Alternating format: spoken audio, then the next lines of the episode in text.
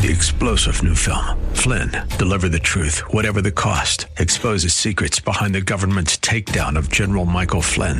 Flynn knew what the intel world had been up to. He ordered the first audit of the use of contractors. This set off alarm bells. He told the truth. He was the most dangerous person for Donald Trump to hire. They had to get rid of Flynn. Flynn, Deliver the Truth, Whatever the Cost. Available now. Watch it today. Go to Salem Now dot com. Salem Now dot com.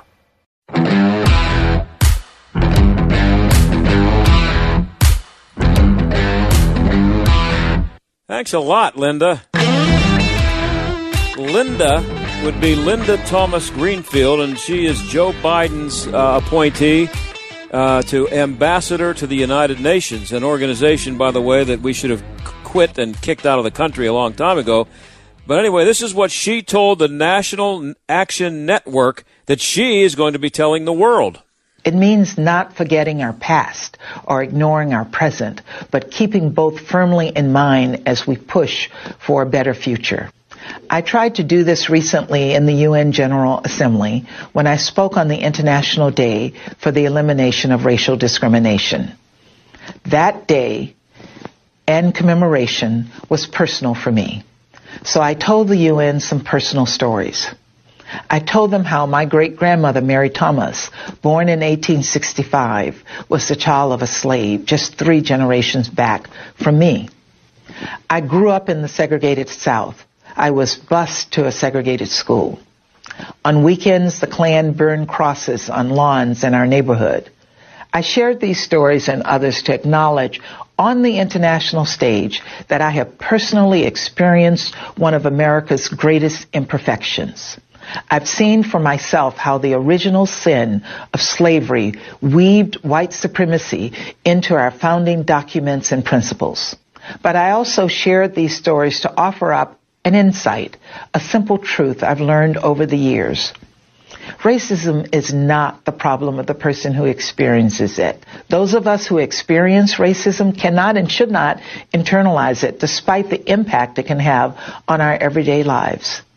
Racism is the problem of the racist, and it is the problem of the society that produces the racist. And in today's world, that's every society. In America, that, that takes many forms. It's the white supremacy that led to the senseless killing of George Floyd, Breonna Taylor, Ahmaud Arbery, and so many other Black Americans. It's the spike in hate crimes over the past three years against Latino Americans, Sikh, Muslim Americans, Jewish Americans, and immigrants. And it's the bullying, discrimination, brutality, and violence that Asian Americans face every day, especially since the outbreak of COVID nineteen. That's why the Biden administration had, has made racial equity a top priority across the entire government. And I'm making it a real focus of my tenure at the U S mission to the United Nations. Well, of course, what she just said is a hot, steaming pile of horse manure. And when we come back, we're going to tell you why. Stick around.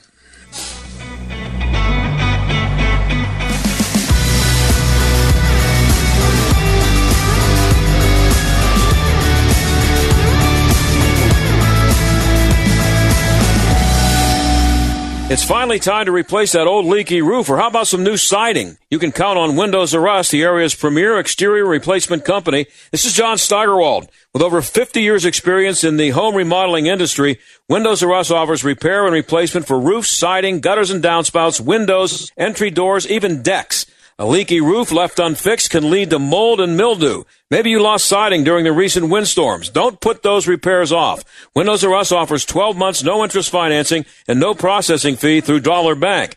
Want new factory direct replacement windows for your home or office? Choose from one hundred percent vinyl, commercial aluminum, wood, and composite. And how'd you like to never clean your gutters again? For a limited time, get a free gutter filter with the purchase of complete siding or roof replacement. That offer's valid through six thirty twenty-one. All with twelve months, no interest, no processing fee, and backed by the best warranty in the industry. Schedule your free estimate and inspection today at Windows R Us Pittsburgh dot com. That's Windows R Us Pittsburgh dot com. Mounds and mounds of fur. Our hairballs have hairballs. Our cat Mama, she's ten years old. She has dandruff and an oily coat. I have two cats, Ziggy and Daisy. Daisy sheds like crazy. If you love your pets as much as I do, you'll want to do what's best for them to live long, healthy, happy lives. D I N O V I T E dot com. I just tried this wonderful, Catalicious Dynavite for cats, and my cat has been on it for two weeks. She is not scratching anymore. She's not chewing anymore. It is just the best. I was thrilled when I heard Dynavite for Cats was coming out because I'd seen the changes in my dog. To introduce my cat to Dynavite, I took the advice from Dynavite and put their food on top of just a scoop in the bowl, just to get them used to it, because I know if I I even switch one little thing, they put their nose up to it. There was not one problem. Dynavite for life. You won't believe how happy your cat will be. D I N O V I T E dot com. Hi, my name is Ryan Bourne. And I'm Danica Bourne. And, and we're, we're the, the owners, owners of South Coast Tax. We would like to thank our Lord for protecting us from evil. Psalm ninety-one states, He is my refuge and my fortress, for He will rescue us from every trap and protect us from deadly disease. South Coast Tax are Christian-based tax accountants and attorneys who specialize in releasing bank levies, wage garnishments, and filing complex tax returns. We are the leaders in acceptance of offers and compromise with awesome results. We are also a small firm who will treat you like family and not just a number. Call us today at one eight hundred tax eleven seventy-six for a free consultation, and we'll take the time to explain all of the programs that you qualify for in order to allow you a fresh start. In John eight thirty-six, so if the sun sets you free, you will be free indeed. And one way we can achieve that is by being debt-free. So let us help you today. Call us at one eight hundred tax eleven seventy-six, and together we can help achieve this goal by putting the I R S tax debt behind you for good. Again, that number is one eight hundred tax eleven seventy-six. twenty twenty-one is the perfect time to add a healthy new habit to your daily wellness routine. Good nasal hygiene.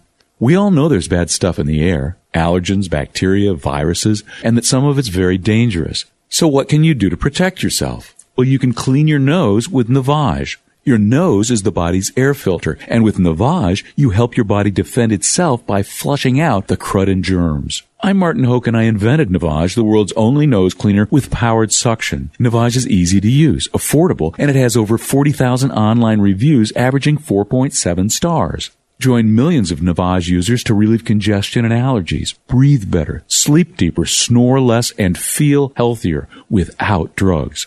At Navage dot com, C V S, Walgreens, Bed Bath, Target, and Rite Aid. You wash your hands and brush your teeth every day. Let twenty twenty-one be the year you start cleaning your nose with Navage. N A V A G E. Clean nose, healthy life. Navage. Warning. Listening to this program may expose you to toxic masculinity. The John Steigerwald Show on A M twelve fifty.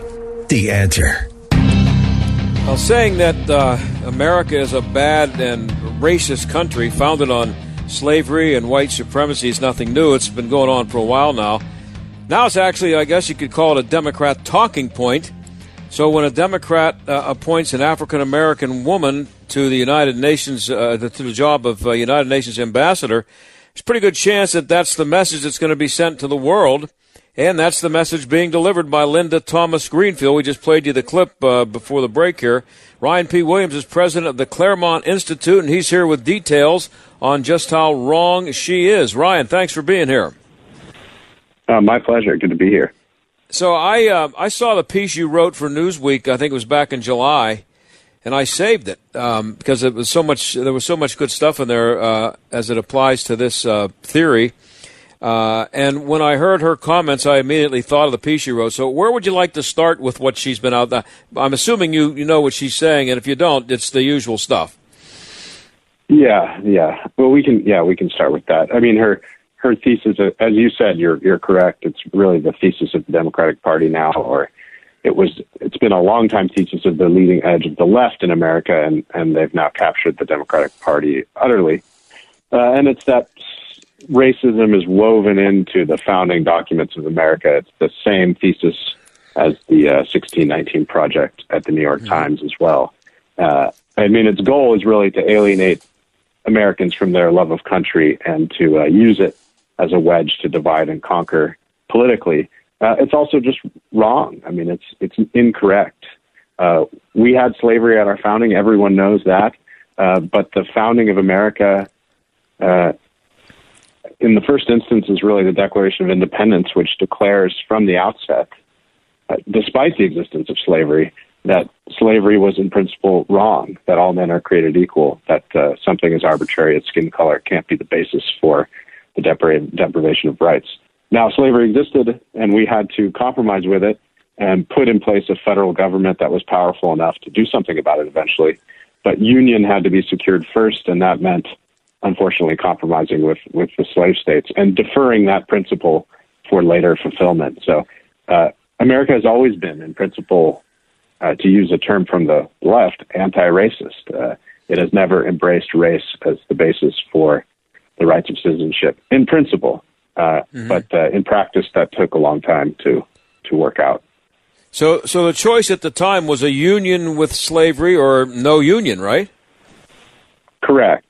And the founders thought that, um, you know, if if you if you let the union not come into being, uh, you continue to be divided, we'd become the playthings of European powers. Uh, we wouldn't be able to secure uh, the rights of any Americans, let alone eventually all Americans, regardless of skin color. So union was the, the, the highest priority. And uh, it's, you know, it's an older way of thinking. It's a, it's a way of thinking prudentially, which is to say, how do I do the most good I can now?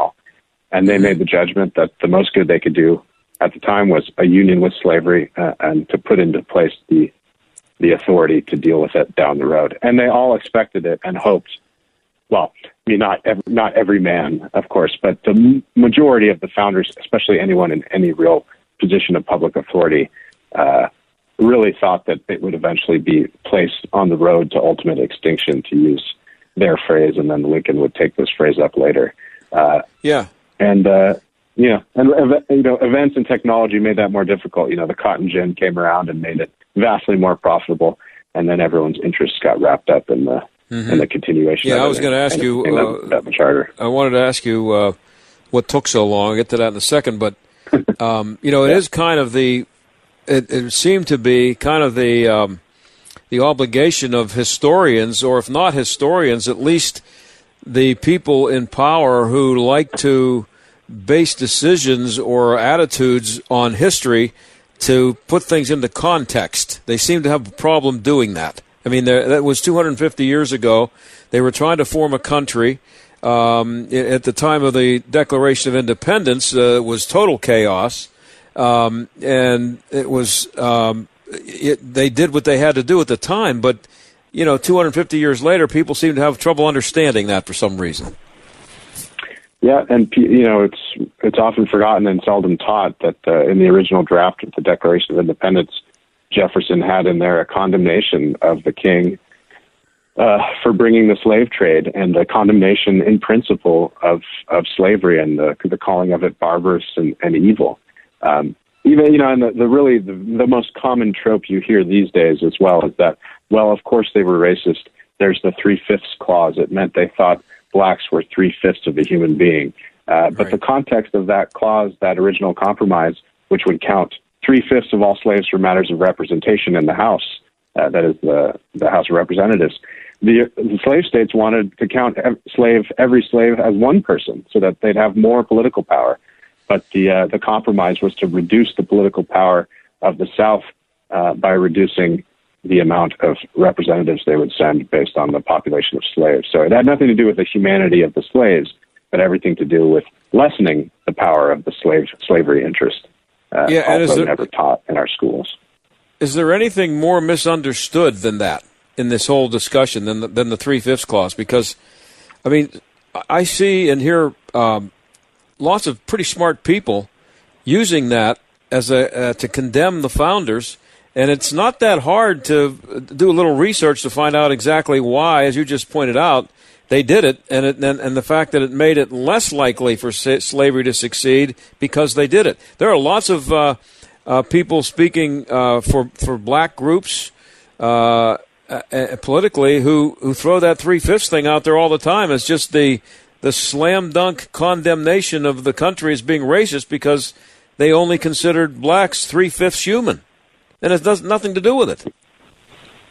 Yeah, that's correct. I mean, it's an easy bumper sticker. It's why people use it so much as a as a blunt instrument to uh, bash people who like the founding and like America's founding. But uh, and there's, you know, our people, people on the right, politicians and otherwise, are are too scared often at the racism charge and this this charge as well, uh, as a cousin of the racism charge, that they just they don't stand up and say, no, this is a lie. This is not true, um, because they're they're cowed into submission by, you know, this powerful weapon in our modern society of, of denouncing you as a racist. And, you know, to even to disagree with a black speaker who speaks about the three-fifths clause that way, I, I think people feel intimidated. So it's it's uh, it's another reason why it's not refuted often enough.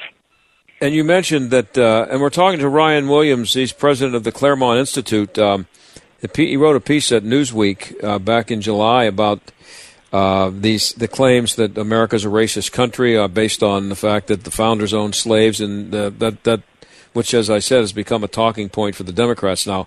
But I th- is him uh, talking about Jefferson um, blaming the British? Uh, isn't that kind of a major point, that there was no U S A until seventeen seventy-six, and uh, and and breaking from the British was the first step toward ending slavery, and so that to say that go back to sixteen nineteen. It's almost, it's beyond ignorant to think that there was any such thing as the United States of America back then. Yeah, it's to, uh, that's right. And it's, it was to misunderstand the political act of the Declaration of Independence and that articulation for the first time of we, the people of the United States. That was really, that is our real founding uh, as a matter of political philosophy and, and and just as a matter of fact. I mean, there were there were British subjects before that in various colonies, and they would become the American people. But it was that deliberate act in the Declaration that inaugurated the American people. Uh, and within that document is about as good a principled denunciation of slavery as you can get, and the uh, the acknowledgement that uh, the other common thing too is it, it, you can read the founders across the founders, and it's very clear that even though there was slavery, they were under no illusions that that black slaves in America were equally human to whites, and that that meant that they were entitled to the same rights as a matter of principle, and nobody was confused about that or argued the contrary. And so what about the argument that, that uh, Washington and Jefferson uh, continued to own slaves until their deaths, uh, even though they were on record as uh, being strongly opposed to it? Yeah, I mean, you know, it's uh, we shouldn't whitewash any of this, of course. They were slaveholders. Um, Washington's, you know, owning ownership of his slaves was wrapped up in the estate with his wife. So the ones that he could free upon his death, he did. Um, and we can admit that they were imperfect. I mean, Jefferson, they were they were his property, and he was continuously in debt. And so, uh, would if he had been a better steward of his finances, uh, and had he found a way to manumit his slaves or free his slaves, uh, should he have? Sure. Um, so we don't have to say they're demigods, but we, we should be honest about what they wrote and what they meant, uh, and acknowledge that they were imperfect and they didn't uh, they didn't immediately solve the problem even in their own uh, estates and households. And that's fine. We should be honest about that, but we shouldn't lie about American history. And to say that America was in principle racist and that all American prosperity has been built on racism and slavery, which is the argument of the sixteen nineteen Project, and I think the implicit argument of uh, of the uh, the ambassador to the U N under Biden.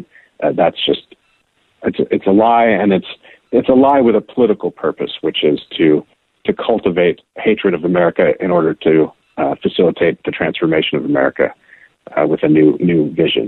And the ironic thing is, the new vision of America, as those of us, I'm sure your listeners are well versed on this. They listen to you and read widely and are smart people. That that new vision of America, ironically enough, the one that's built on the denunciation of America as racist, uh, wants uh, a new sort of racial caste system uh, in the, in the place of the Declaration of Independence and the principle that all men are created equal. Um, so it's uh, it's a weird yeah, you, sort of turnabout. Yeah. Yeah. Can you explain, what do you mean by that, Ryan? That Uh, yeah, you mean the intersectionality? The, um, the identity, and... Yeah, the identity politics that's at the core of the project of the modern left. Uh, mm-hmm. it, I mean, they say very explicitly a colorblind constitution uh, is racist. It's that's a that's a manifestation of white supremacy. Neutral principles that don't take account of race, that's racist and white supremacy. So what do we have in instead? We want, we need to count by race, and we need to bring up the formerly oppressed and elevate them over their former oppressors, which means counting people by their skin color uh, and giving them honors and privileges based on that. Uh, basically bringing that racial genie back out of the bottle uh, and using it for good, um, rather than uh, rather than having a neutral principle, equal protection of the laws, regardless of skin color.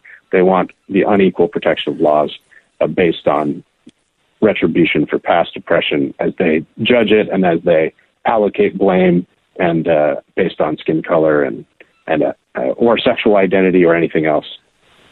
What's the significance of uh, neither the word slaves nor slavery appearing in the text of the Constitution, which it does not, neither word? Yeah, Madison's the best guide on this. Um, he, I mean, he wrote about it. Um, he said they, they did not want to imply anywhere in the document that there was something right or just about slavery, and so they wanted to keep that word out of the document, so that when the time came, uh, you wouldn't have to, you would just excise the compromises with slavery, and you wouldn't have to change any more of the text. So to admit that a pro- that man could hold property and man rightly, they did not want to, uh, they did not want to have that be a possible reading of the Declaration. They wanted to emphasize that really the only way slavery existed was in this sort of legal term uh, and political philosophical term, in positive law. It was, but slavery existed in positive law. Of course, it existed in the slave states, and it did for a long time thereafter. But it was never, uh, it was never a right thing that existed either in divine law or natural law, as they understood it. I've, I've never really seen a, a good um, study or a um, a depiction of what would have happened if on July fifth, seventeen seventy-six, or say uh, sometime in seventeen ninety, after the the um, the uh, when when the Constitution was ratified, that slavery would have ended. You know, on a Tuesday morning, just okay, all the slaves are free. What might have happened if they'd have tried to do that? That's a good question. Uh, they debated it quite a bit. Um, you know, a big worry was, okay, you have this population that's that's existed as slaves uh, for, you know, uh, more than a few generations, even at the founding. You free them all immediately. What do you, you know, what happens then? And there was there was much discussion about that. Um, you know, Abraham Lincoln later would would contemplate the possibility of, you know, you have this subject population, you free them all. Can they really live as fellow citizens with their former masters? I mean, that's yeah. a sticky question, uh, and, it, and it does it doesn't um, dispute at all the justice of freeing slaves and the justice of not owning other men. Uh, but then, what do you do with them is is tough. Um, And it was something that was, you know, the Freedmen's Bureau after the Civil War meant to try to help with this problem. Um, you know, you have to, uh, you have an obligation then to make sure that that uh, self-government continues and that the welfare of these uh, poor souls who used to be enslaved is looked after after after they're immediately freed. I mean, uh, you know, they have to be able to support themselves and, and all the rest. So it was uh, it was a complicated issue, and the founders were kind of unsure of what to do about that. And, you know, uh, there was there was really a, a real fear of, um, there was a slave rebellion in Haiti in which all the masters were killed. Uh, that was very much on the minds of Jefferson and the rest.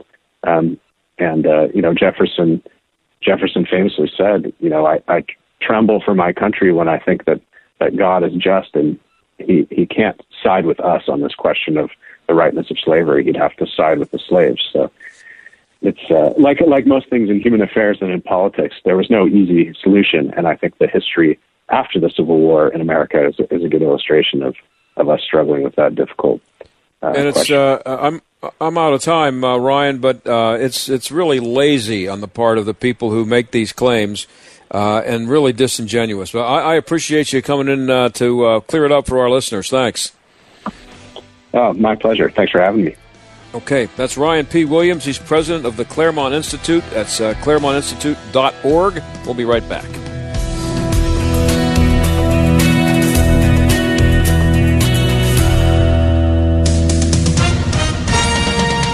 With S R N News, I'm John Scott. In Minneapolis, courtesy of Court T V, we hear Prosecutor Jerry Blackwell and defense attorney Eric Nelson tell Judge Peter Cahill they are finished presenting their cases in the murder trial of former officer Derek Chauvin in the death of George Floyd. Your Honor, the state of Minnesota rests. Mister Nelson, anything further? No, Your Honor. Hey, members of the jury, the evidence is now complete for this case. Uh, next step for you is to listen to closing arguments and then retire for deliberations. That'll occur on Monday. Earlier today, the defense rested its case without putting Chauvin on the stand.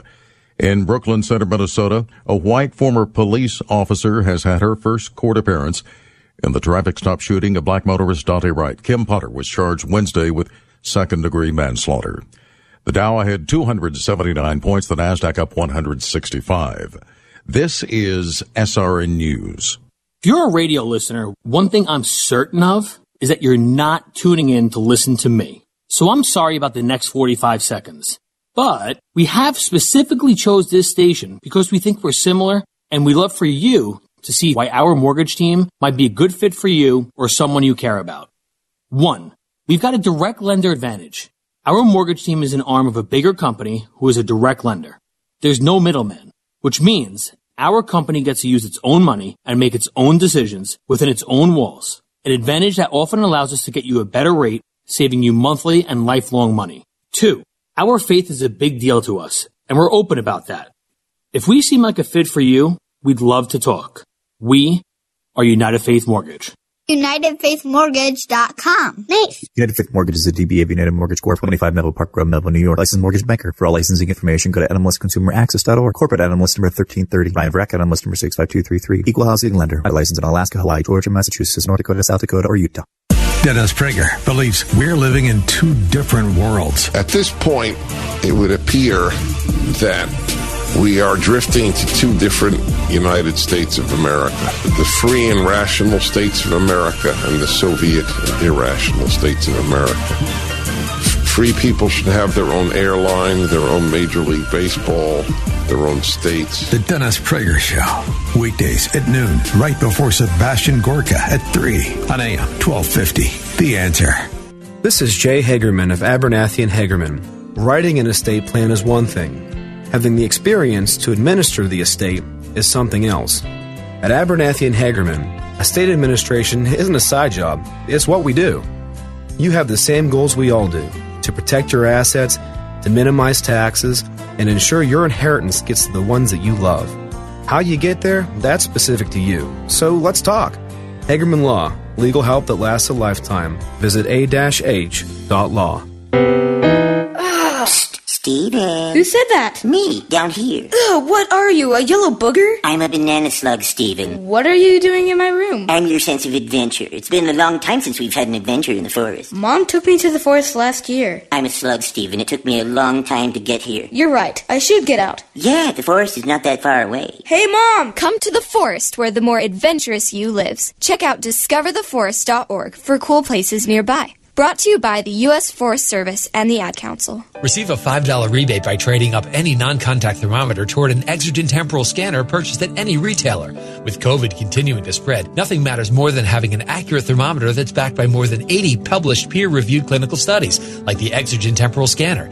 Even after getting the COVID vaccine, you should be monitoring for fever to make sure you are protected. Keep your family and yourself safe by trading up your non-contact thermometer for an accurate temporal scanner and a five dollars rebate from Exergen, where accuracy matters. Details at exergen dot com. A M twelve fifty and F M ninety-two point five. The Answer. W P G P Pittsburgh. W two two three C S Pittsburgh. A division of Salem Media Group. Listen on the Answer mobile app, smart speakers, tune in, iHeart, or radio dot com. Stuck in traffic? We've got the answer. Looks like our biggest delay at the moment is the outbound Parkway East Boulevard of the Allies out to the Squirrel Hill Tunnel. At least an extra ten minutes there. On the inbound side, very busy. second Avenue to the Fort Pitt Bridge. About nine minute delay there. On the Parkway West, looking busy both ways around Campbell's Run Road and also on the inbound side, Green Tree to the Fort Pitt Tunnel. Outbound twenty-eight Heavy, Butler Street to the Highland Park Bridge. That's a look at traffic. I'm Jenny Robinson. A M twelve fifty, The Answer. Weather. Tonight we'll see considerable cloudiness with a passing shower. Expect a low tonight of thirty-eight. Mostly cloudy skies on tap for tomorrow. Tomorrow's high fifty-one. Mainly cloudy tomorrow night, the low thirty-seven. Continued mostly cloudy Saturday. Saturday's high fifty-five. Sunday, we'll see times of clouds and sun with a passing shower and a high of fifty-nine. With your AccuWeather forecast, I'm forecaster Drew Shannon. The John Steigerwald Show, A M twelve fifty, The Answer. Well, let's uh, pick up on uh, the theme that we had in our first half hour there, talking about uh, what the the new ambassador to the U N is out there telling the world about the United States being founded on racism and being all about white supremacy, and um, doing a really bad job of telling uh, the world about our the history of America. Some of the people who are out there uh, selling that horse manure, um, like uh, the founder of one of the founders, she's the co-founder of Black Lives Matter, uh, Patrice Cullors. Uh, she describes herself as a Marxist. And uh, she has accumulated, she she hates capitalism, okay? She's accumulated over three million dollars in luxury real estate, uh, and she told, uh, she was telling college students last summer that, quote, capitalism is more tragic than covid nineteen. This is someone who is buying up property, a very capitalistic thing to do, uh, and this is according to uh, um, Campus uh, Reform. Uh, this is this is what she was saying last summer. So in March, she bought a one point four million dollars, you probably heard about this, she bought a one point four million dollars house in Topanga Canyon in California. That's uh, out near Malibu, which is a pretty swanky place, uh, and it's less than two percent of the, uh, the population is African-American. And um, she also, according to the New York Post, uh, Cullors also bought a four hundred fifteen thousand dollars Uh, home outside of Atlanta. And in twenty sixteen, she bought a three-bedroom home in Inglewood for five hundred ten thousand dollars. You have to wonder where she's getting the money for this stuff. Maybe she's doing speeches and uh, who knows, but uh, she's doing pretty well for somebody who hates capitalism. In twenty eighteen, she picked up a four-bedroom house in South L A for five hundred ninety thousand dollars. Uh, so the values of the two properties, uh, that the, the most recent, or those two back in L A, they've appreciated to eight hundred thousand dollars for one of them and seven hundred twenty thousand dollars for the other. That's a million five right there. Now, keep in mind that uh, this is L A, and a seven hundred twenty thousand dollars house is, might actually qualify as a dump in, in Western P A. Uh, it's uh, it's not. It, it, it, it might be, you might buy it for two hundred, I wouldn't say a dump, but you might buy it for two hundred fifty thousand dollars here uh, in in this area. But it's still, she's come up with some uh, uh, means of buying all that real estate, which is okay. She may have come upon it, uh, no reason to believe she didn't come upon it one hundred percent honestly, but she hates capitalism. And she has four houses. And she's also the also a story that she's looking at uh, picking up a couple of th- places in uh, Nassau in the Bahamas, and uh, the prices of those are somewhere between five and twenty million dollars. So there's a story out there that the Black Lives Matter raised like ninety million dollars uh, during the summer during the uh, during the George riots, and uh, and that the local chapters are have been kind of wondering where that money is. They haven't seen much of it, or if any of it. And now you have the person who's in charge of the organization buying four homes. Eh, you know, you gotta you gotta uh, give them give them uh, some. Uh, you know, you can't blame them for wanting to know, you know, where the money went. Uh, and then in August, uh, a Campus Reform had a had a video out there. Uh, with the co- the comments that Cullors made. She was speaking at Penn State, and she said, uh, while the covid nineteen illness is tragic, what's more tragic is capitalism, and more tragic is racism. What's more tragic is the vulnerability, or our, our inability, I should say, to actually create a safety net for communities that are most attacked in the moment by both the crisis and the pandemic of racism, but also the crisis and pandemic of covid nineteen. Uh, she spoke highly also during that speech of business owners who will take the L, you know, as in losing everything as their property is destroyed in riots so that, quote, Black Lives Matter someday. Of course, that's making the assumption that black lives don't matter now, which is an idiotic statement for anybody to make, but uh, that's that the organization is founded upon. And uh, she is actually, or was anyway, out there telling people that the owners of these properties would be, it would be nice of them if they would take an L and just let their property be destroyed. Uh, the looting is, you know, understandable, justified, and uh, productive, I guess. So they should just shut up and, uh, as she says, take the L. Then there's this story. And this uh, this is the stuff that's out there now. And this is all tied in with America being a racist country, uh, Thomas Jefferson and George Washington being evil. And uh, if you don't, if you, and here's the problem with that. It's one thing to take a look at that uh, from a his, from uh, a perspective two hundred fifty years later and, and form an opinion. But the problem is that the people who form the opinion that this is proof that America is racist, they don't want to hear any other opinions. They don't want to hear any other facts, uh, like Ryan Williams just pointed out in our previous segment about some of the things that Jefferson, Washington, Madison, uh, even uh, Alexander Hamilton, Ben Franklin, he quotes all of them in, uh, in the piece that I saw at uh, Newsweek last July, uh, some of the things that they have they said at the time and said later. So anyway, uh, this, so this here comes this story. This is also from uh, Campus Reform. It says, after discovering uh, what is referred to as anti-racism, uh, one University of Nevada Reno professor is going to stop teaching songs. Are you ready for this? The song that she's going to stop singing, uh, teaching because it's racist? Jingle Bells, okay? Jingle Bells, Jingle Bells, that one. And Baa Baa Black Sheep. Now, Black Sheep has the word black in it, and I'm sure that they can figure out a way to make that Uh, uh, uh, a white supremacist plot. That that song, I don't, I don't know, I don't have the ly- lyrics in front of me. I don't know what the uh, what the claim was for Baa Baa Black Sheep, but her name is Kate Pollard. She's a senior music lecturer at the University of Nevada Reno, and she wrote a, a piece called "Her Anti-Racist Journey in Music Education" for Nevada Today. That's a, um, a magazine out there. It's a school's news outlet, so. Um, it's it's in the it's a publication for the school, University of Nevada Reno. Now she's talking about her first days as a middle school teacher back in the late nineties, and she wrote, quote, "I don't think I even knew that these songs what these songs were about, and I'm fairly certain that none of my middle school students asked about their historical context. You know, I remember when I was in school, I was in Catholic school, so we were actually allowed to sing uh, songs that had the word Christmas in it, and even, you know, had the word Jesus in it. Uh, we were allowed to do that, uh, and I guess they can still do, still do that now in the Catholic schools, and even the public schools were doing it back when I was a kid a million years ago. But uh, she says, I don't think I even knew what these songs were about, and I'm fairly certain that none of my middle school students asked about their historical context.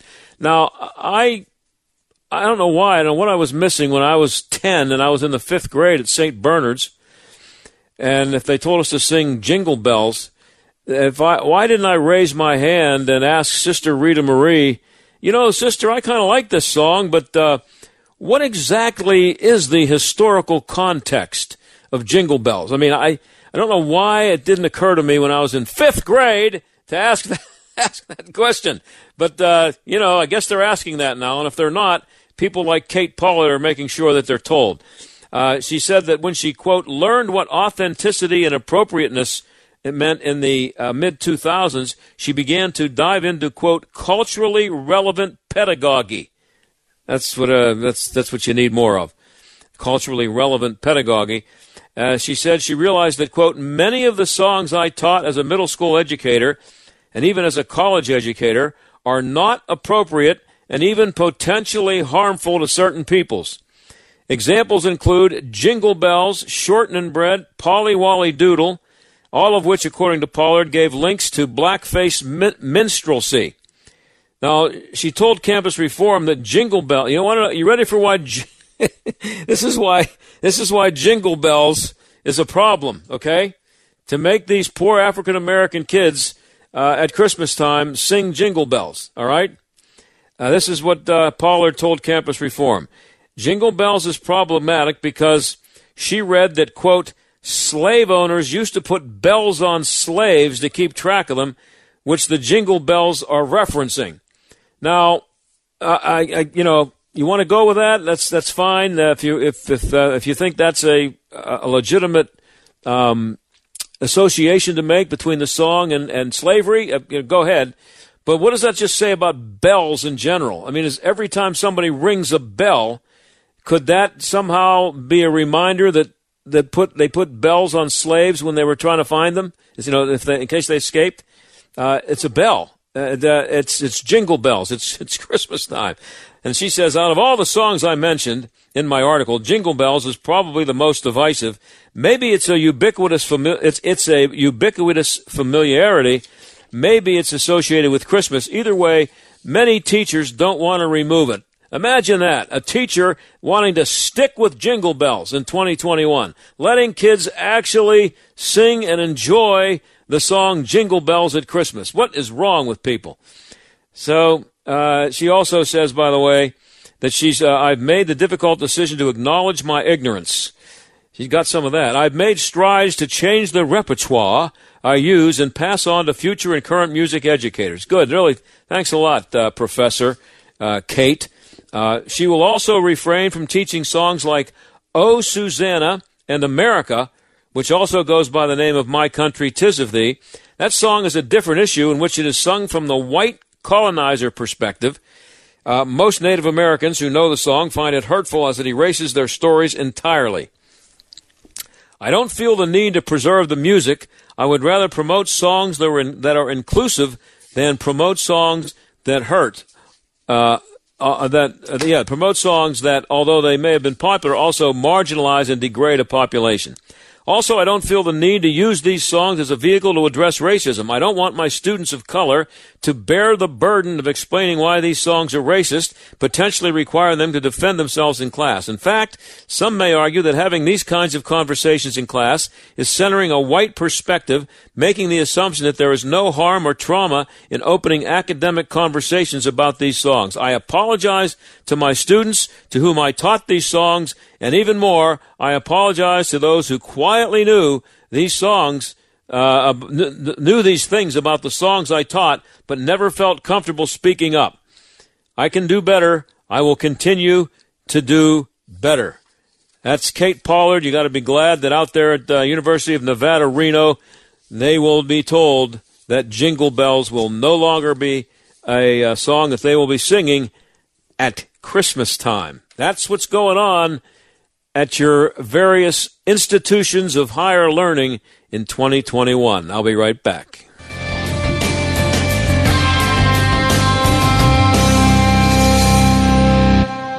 Hello, I'm Mike Lindell, and I'm excited to announce my new product, My Slippers. They took me over two years to develop because I didn't want just an ordinary slipper. My Slippers are meant to be worn all day long, no matter what you're doing, whether you're inside or outside. My Slippers come with an exclusive three-tier cushioning system that you won't find in any other slipper. It combines two layers of foam, including my proprietary My Pillow foam, and a patented impact gel made from U S soybeans. My three-tier cushioning system is going to help relieve pressure points, provide that micro support you need for all day comfort, and help prevent fatigue. Not only that, My Slippers are made with high quality leather and a premium indoor outdoor sole that make them extremely durable. I personally guarantee they're going to be the most comfortable slippers you'll ever own. This is John Steigerwald. Visit my pillow dot com for deep discounts on all My Pillow products, including the new My Slippers. Click the radio listener square and enter promo code STAG or call eight hundred, seven one six, eight zero eight seven. Remember, use that promo code STAG. Your business is ready for a reboot, a recharge. The way our companies operate has changed. Adapting to the changes hasn't been easy, but never more important to succeed. Many of the digital resources available have helped overcome obstacles your business is facing, but are you using the full potential of every one of them? That's where Salem Surround can help. Your business needs to use digital tools more than ever to stay in touch with customers, making buying decisions right now and for the future. Will they consider or even know about you? The marketing team at Salem Surround gives you the tools needed to stand out and be visible to current and potential customers online right now looking for what you do. We'll design a plan that targets and surrounds customers with proven marketing strategies. Contact Salem Surround for a free evaluation of your marketing plan and see how we can help place your advertising message in front of today's consumers. Learn more at surround pittsburgh dot com. surround pittsburgh dot com. Connecting you with new customers. Few moments bring you joy like opening your inbox after you've done your taxes, clicking the subject line, and reading that one email you've been waiting for. So, what? Someone already filed my return? During tax season, your personal info, like your name or social security number, is all right there on your tax forms, possibly getting emailed and shared more than usual. And that could leave you exposed to identity thieves. Good thing LifeLock monitors your personal info, alerts you to possible suspicious activity, and if you become a victim of identity theft, a dedicated U S based specialist will work to fix it. No one can prevent all identity theft or monitor all transactions at all businesses, but LifeLock helps you keep what's yours. Join today and save up to twenty-five percent off your first year at LifeLock dot com with promo code SMART. That's promo code SMART for twenty-five percent off at LifeLock dot com. Have you heard? Rodents are taking over. According to various news articles, recent COVID nineteen related disruptions have caused abnormal behavior in rodents, making them become more aggressive. Don't let your home or business be invaded with a disease-carrying rodent infestation. Keep them away with Plug-In Pest Free. G'day, I'm Scott from Plug-In Pest Free. Using the active wiring in your home or business, Plug-In Pest Free goes to work keeping rodents and pests away the more humane way without using toxic poisons or other harsh pesticides. Just plug it in. It's that simple. Now that's fair dinkum. Stop the infestation and order yours today at go pest free dot com and receive a free hand sanitizer pen with every order using promo code PEN. That's go pest free dot com, promo code P E N. go pest free dot com, promo code PEN. Don't spray and regret, plug in and forget. This is the John Steigerwald Show on A M twelve fifty, The Answer. I guess we should uh, spend a minute here talking about a little minor story today that uh, came out uh, this morning. The uh, Democrats decided they want to add four more uh, justices to the Supreme Court. Nothing, not a big deal. Just uh, you know, just add and make it go from nine to thirteen, and let Joe Biden appoint the, the next four, so that they take the lead seven to six. That's um, that's what they proposed. Uh, and uh, Senator Ed Markey from Massachusetts, um, uh, House Judiciary Committee Chairman uh, Jerry Nadler, who may be the most nauseating person in the history of American government. He was involved in it. But they um, they uh, proposed it today. Not proposed. They said they're going to you know pr- present a bill. Uh, Nancy Pelosi said she's not going to let it come to the floor. But here's the thing. Uh, Joe Biden, he's not ready to say whether he supports that legislation. Uh, he said he's going to wait until the f- he hears the findings of the bipartisan, supposedly bipartisan commission that he he, he impaneled last week. Uh, and look, everybody knows what's going on here, I hope, that uh, Joe Biden knew exactly what was coming today, so that's why he proposed the uh, the bipartisan commission, so that he wouldn't have to answer questions today about where he stands on the issue. He can put it off for six more months, uh, at least. Um, but uh, if he were, if he had a clue, His and if he was really interested in unity, his answer would have been, no, I'm not supporting that. I think it's ridiculous. It's a boneheaded idea, which is exactly what he called it. I don't know when, how long ago it was, but he's out there on video uh, twenty years ago. I don't know how, how long ago it was. Um, but he, he's on record as having called it a boneheaded idea.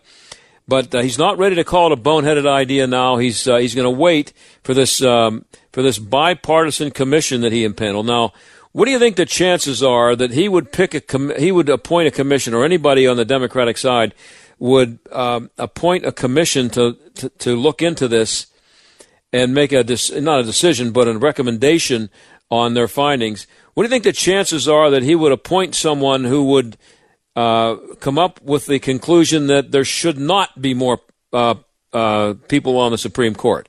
There's no there's no way on this earth that that commission is going to come back in six months and say, you know, Joe, we uh, we look we really looked at this, and you know what? I think we ought to just uh, let's just keep it with nine. That's worked okay since whatever it is, eighteen sixty-nine, whatever it was the last time it was changed. Just uh, you know, I, I think Joe, you know, nice try. We spent a lot of time, we did a lot of work. You know, after looking at everything, it might just be a good idea to just stick with what we have. What do you think the chances are of that happening? I would say zero. Uh, and of course, uh, Jen Psaki, who's one of the, boy, she hard to watch.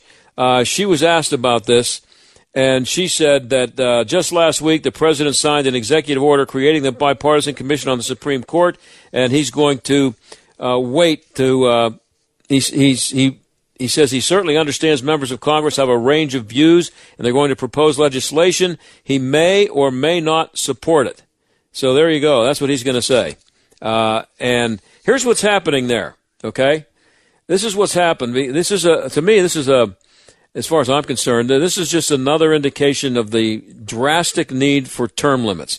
These creeps like um, like uh, Jerry Nadler and, you know, even the guys on the Republican side who have just been around way too long, they forget – I think they forget what they're doing. They They forget that what they do affects – the lives of millions of people, and they're they're they're in this bubble of Washington, and they've been there for so long that the only thing that the Repo- the Democrats are focused on now is getting back at the Republicans for what they did with Derek Garland and what they did with appointing a Supreme Court uh, justice uh, twenty minutes before the election back in November.